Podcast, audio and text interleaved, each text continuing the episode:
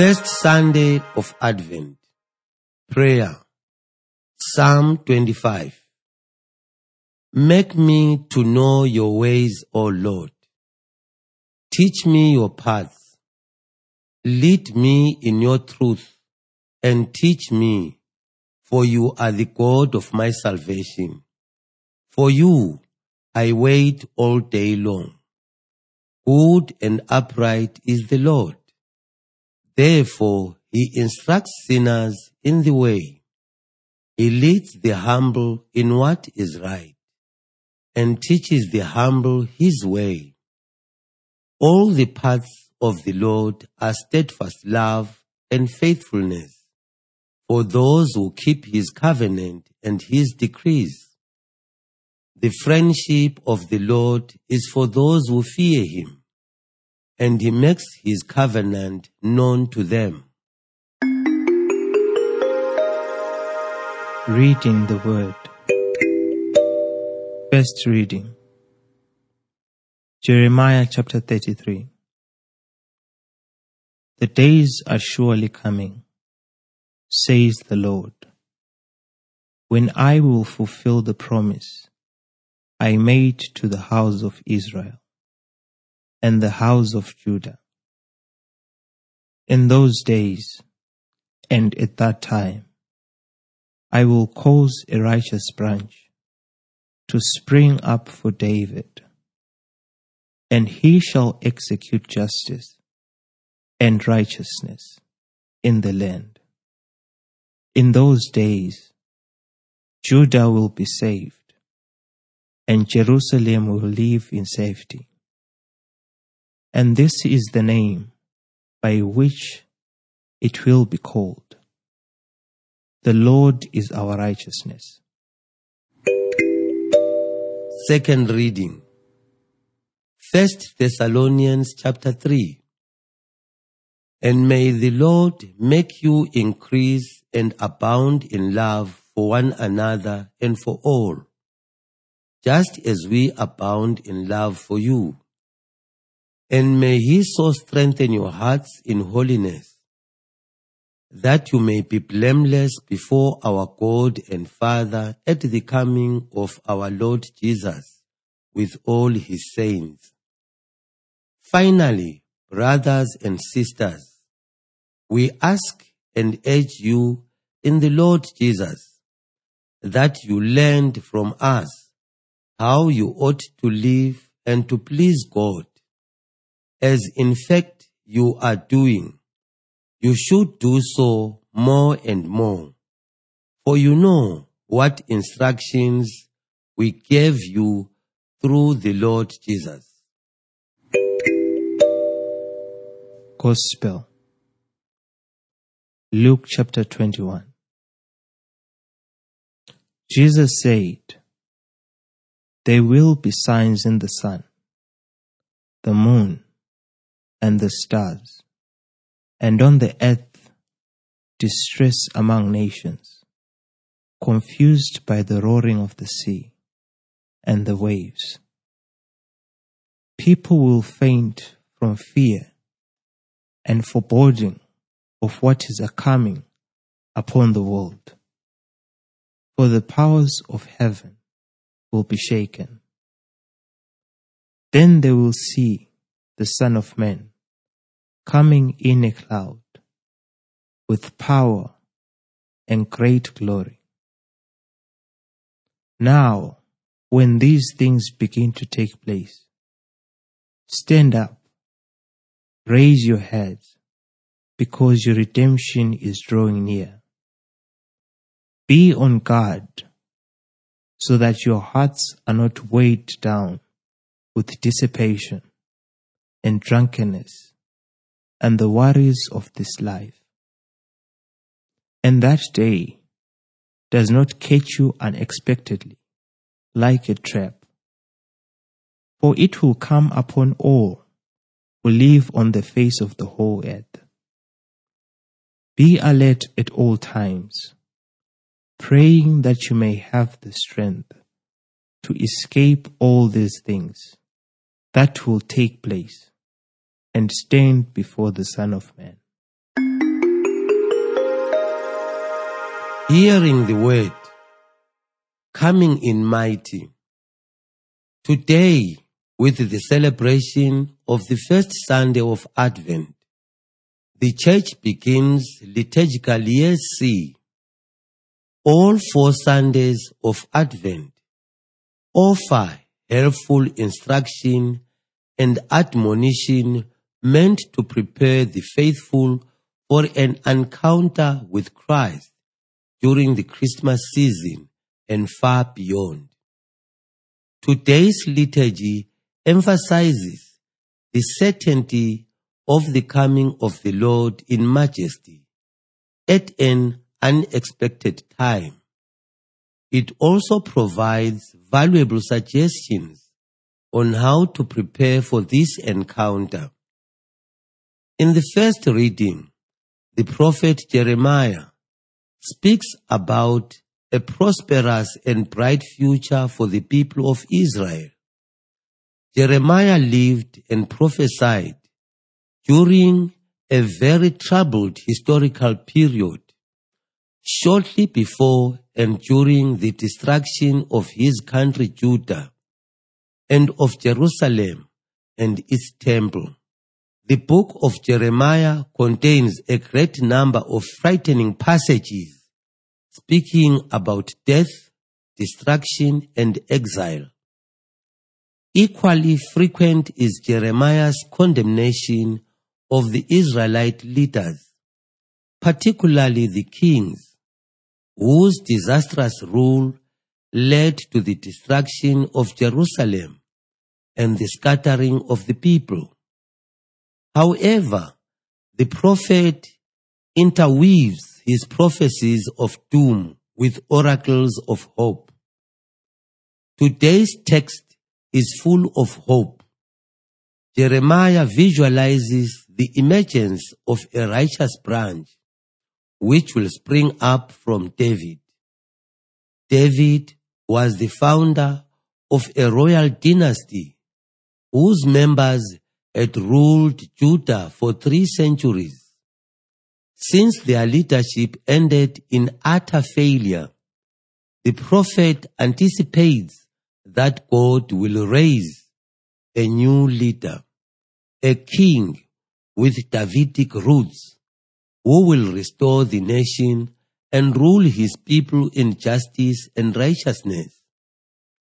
This future king is described as a righteous branch, bearing the name, the Lord is our righteousness. The image of a branch was used by the prophets to describe a God-sent leader and savior, the Messiah. Zechariah chapter 3 verse 8. This new leader's focus will be righteousness. This implies that he will lead the people to a life of righteousness so that they can be restored and enjoy God's favor and protection again. Thus Jeremiah's new ruler will be more than a leader and restorer of a destroyed community. He will be its savior. The first letter to the Thessalonians is the first known letter that Paul wrote to a community he had founded. It is also the earliest writing in the New Testament. Paul evangelized Thessalonica at the very beginning of his missionary career, but it was a difficult beginning. After preaching in the Jewish synagogue for three consecutive Sabbaths, which means only three weeks. He had to flee the city due to violent opposition to his message. In this short time, he had succeeded in converting many of his fellow Jews as well as some Greeks to the new faith. However, this new community was poorly instructed and had many questions and doubts. To form their faith further, Paul wrote them at least two letters and visited the city of Thessalonica on several occasions.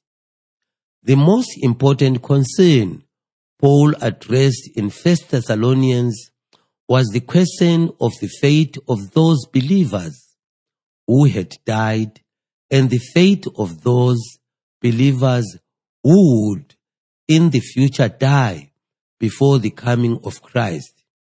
Would they meet Christ and share his glory when he returns? Paul answered this question in 1 Thessalonians chapter 4 verses 13 to 18. In today's reading, Paul looks at the life of his Christians before the return of the Lord, which is called the parousia. For Paul, the parousia is central to faith because this will be the moment when, upon his return to earth, the risen Lord will share the gift of eternal life with believers regardless of whether they are alive at that time or had died earlier. Paul insists that believers must prepare for this great event by pursuing holiness and living blamelessly. Holiness can be achieved by living in mutual love and faithfully following his apostolic teaching, which he would continue to deliver in various forms. The apostle expects his Christians very young in the faith to keep the return of the Lord firmly in mind and allow this perspective to shape and direct them as they continue their journey of faith. The Gospel reading also focuses on the Parousia, described as the coming of the Son of Man. In Luke's Gospel, this text forms a part of the eschatological discourse of Jesus. Eschatology refers to the study and reflection on the events that will mark the end of time and history. However, this end will be, in fact, a new beginning when God will transform the entire universe. This transformation will begin with the return of God's Son to earth. According to Luke, the arrival of Jesus in the appearance of the Son of Man will be preceded by cataclysmic events and signs in the sun, the moon, and the stars.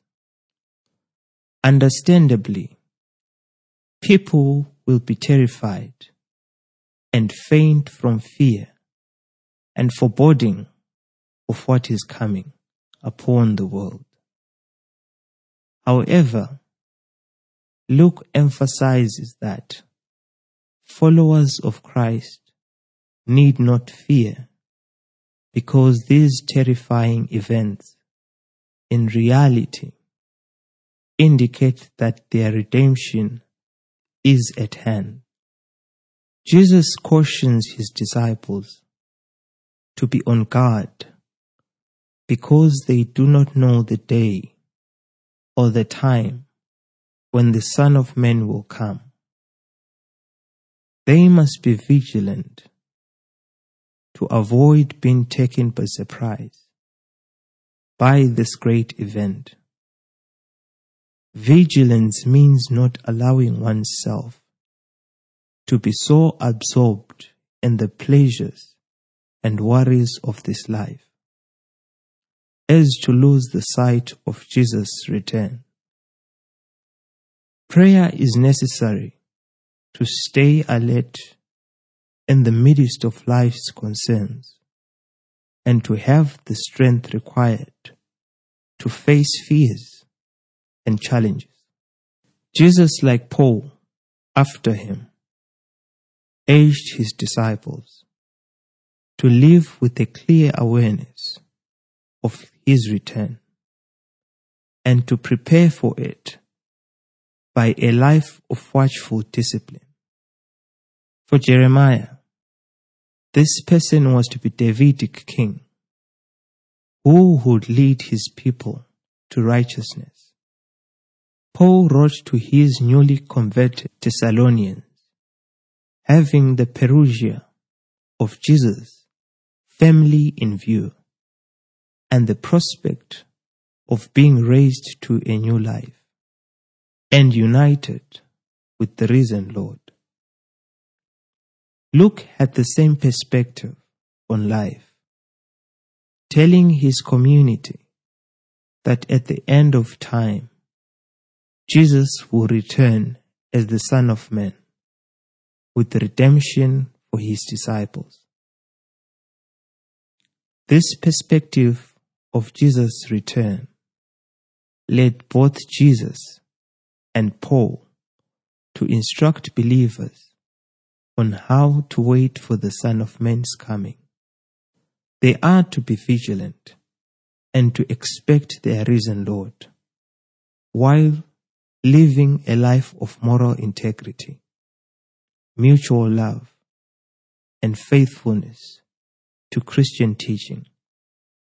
This expectation ought to orient and direct every believer in their journey of faith. This journey begins anew with the start of Advent, accompanied by the prayer of the psalmist. Lead me in your truth and teach me, for you are the God my salvation. listening to the word of God. An expectant mother prepares for the arrival of her baby. A spouse prepares for their husband's or wife's return from a journey. A student prepares for an impending exam. Almost every important event in our lives is preceded by a period of expectation and preparation. The coming of Christ in majesty is a very important event in the life of Christians. Consequently, the church sets aside the period of Advent to aid us in our preparation for his arrival. The word Advent comes from a Latin word which means coming. It is a joyful period of fervent expectance and careful preparation for the coming of Jesus Christ. The prophecy of Jeremiah, Jeremiah chapter 33, verses 14 to 16, is fulfilled in the person of Jesus Christ, who comes with power Luke chapter 21, verses 25 to 28. The season of Advent affords us the opportunity to prepare, to commemorate, and to celebrate the birthday of Christ at his first coming.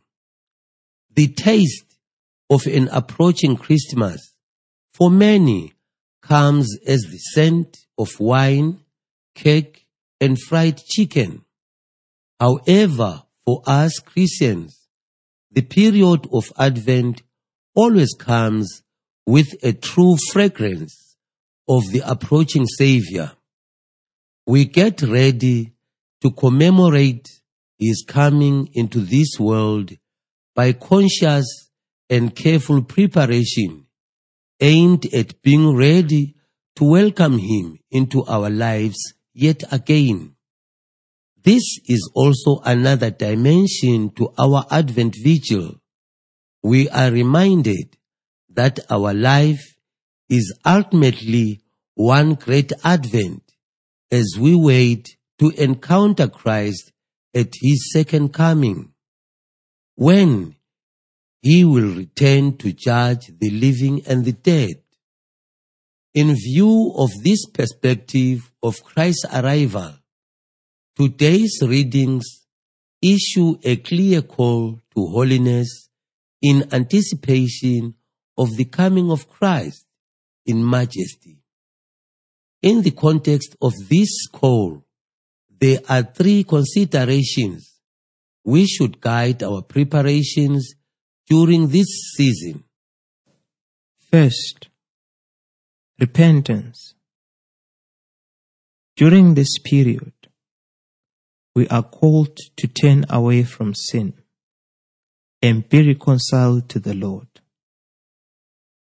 Paul encourages us to be blameless before our God and Father at the coming of our Lord Jesus. 1 Thessalonians 3 Herein lies the importance of the sacrament of reconciliation. Second, prayer. Advent is a season of fervent prayer, both personal and communal. We are encouraged to pray that we may have the strength to persevere in our faith in the midst of trials, challenges, and temptations of life. Finally, vigilance. The coming of the Lord ought not to catch us like a trap. Luke chapter 21. To be vigilant is to be constantly ready. The best way to achieve such a state of constant readiness is simply to practice holiness expressed through love every day of life. No great miracle or extraordinary deeds are required of us. Only faith manifested through love. There is an Ashanti proverb which says, The beating of drums precedes the coming of a chief. In the same way, the church's liturgical celebration of Advent is a resounding call announcing that Jesus, the King of Kings, is coming. There is time for everything. Now is the time to prepare to meet the Lord. The beating of drums precedes the coming of a chief. Action Self examination. If my life should end today and I find myself standing in eternity, will I be able to look into the eyes of the Lord with confidence or cringe away in fear? Am I aware that my daily dealings with people are an essential part of preparation for the Lord's coming. If not, how can I change that? Response to God. In a moment of prayerful silence, I call to mind some of most important scenes from my life throughout the year. Where I have acted in love, I give thanks to God. Where I have acted selfishly, I seek pardon from the Lord. Invited by the Lord, I choose to respond to his call to repentance by receiving the sacrament of reconciliation. Response to your world. I will put a miniature Advent wreath in a suitable place at home as an efficacious reminder to myself and members of my family of the season of Advent we are observing. Within our group, we share and come up with some concrete ways of preparing ourselves for the coming of the Lord.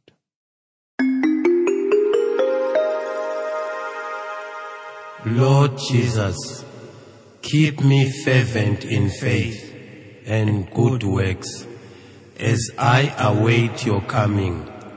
Guide and strengthen me so that all who I come in contact with may be inspired to seek your presence in their lives and be ready to welcome you whenever and however you come.